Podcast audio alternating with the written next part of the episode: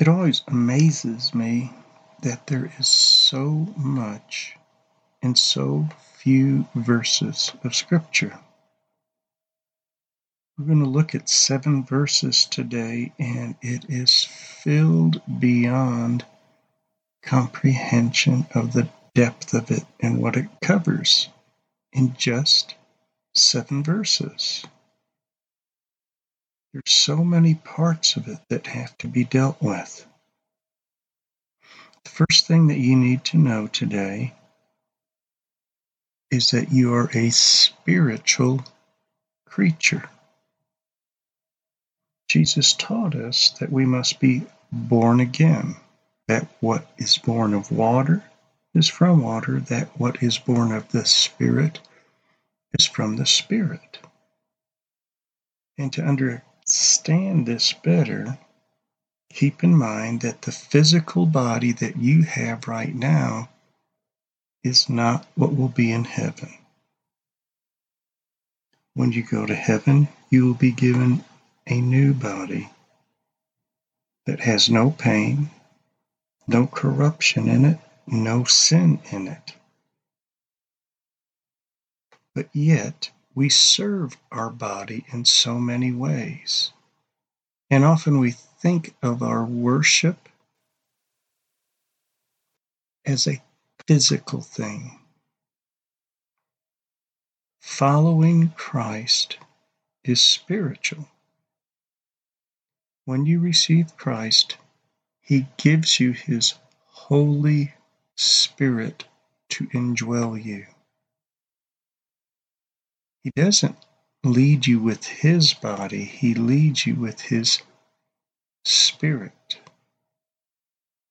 And in following His Holy Spirit, you find holiness and righteousness.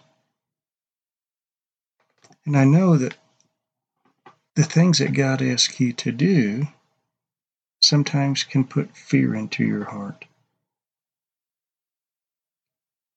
Yet when you follow Christ, He takes away the fear. Also, though, if you reject Christ, you have eternal damnation. That is hard to deal with. How can a loving God send people to hell? But He doesn't. They choose their own way, whether they will follow the world, themselves, or Christ.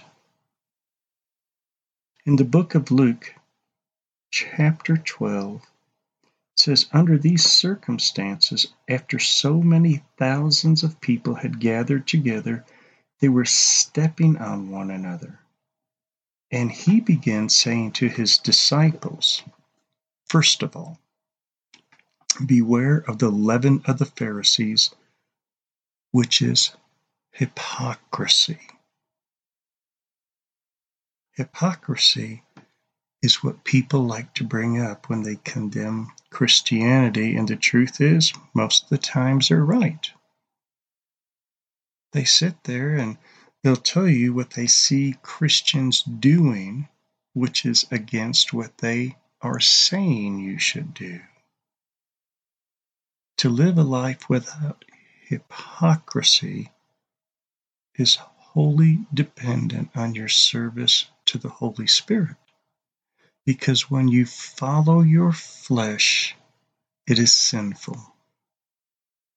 We're born in sin, but when you follow the Holy Spirit, it's righteous.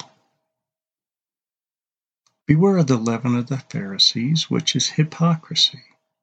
But there is nothing covered that will not be revealed, and hidden that will not be known. Accordingly, Whatever you have said in the dark will be heard in the light. Whatever you have whispered in inner rooms will be proclaimed upon housetops.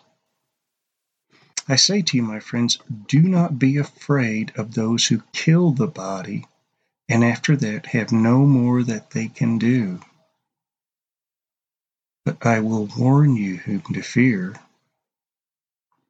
Fear the one who, after he is killed, has the authority to cast into hell. Yes, tell you, fear him. Are not five sparrows sold for two cents? Yet not one of them is forgotten before God. Indeed, the very hairs of your head are all numbered. Do not fear. You are more valuable than many sparrows. So many things here. Because Jesus tells you who to fear, and he tells you who not to fear. He tells you who to follow. He says, But I will warn you whom to fear. Fear the one, after he is killed, has the authority to cast into hell. Yes, I tell you, fear him. And yet, within two sentences, he tells you, do not fear, for you are more valuable than many sparrows. Are not five sparrows sold for two cents? Yet not one of them is forgotten before God. Indeed, the very hairs of your head are all numbered. Do not fear. You are more valuable than many sparrows. It says that whatever you said in secret will be heard. What's ever done in darkness will be proclaimed in light. You have to understand that God knows you. God knows you, your very heart, your very soul, the very essence. And even when you're alone, thinking those thoughts, He knows them. And as part of judgment, everything that is done in secret will be broadcast publicly. Everything that you do in the dark will be brought to light. And that's where true fear comes in. Who do you fear? The opinions of the people around you who absolutely can do nothing concerning your salvation or your soul.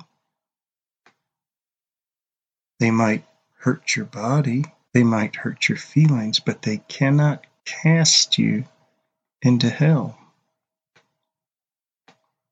And this is the conundrum is that God has the ability to send you to eternal damnation, and yet He loves you. Know this the very hairs on your head are numbered your very thoughts. He knows all of them.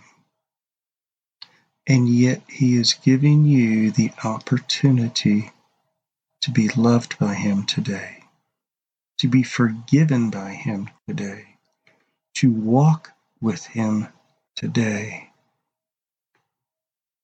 Don't be a hypocrite and try to do things with the body and mind to prove that you're a Christian to others.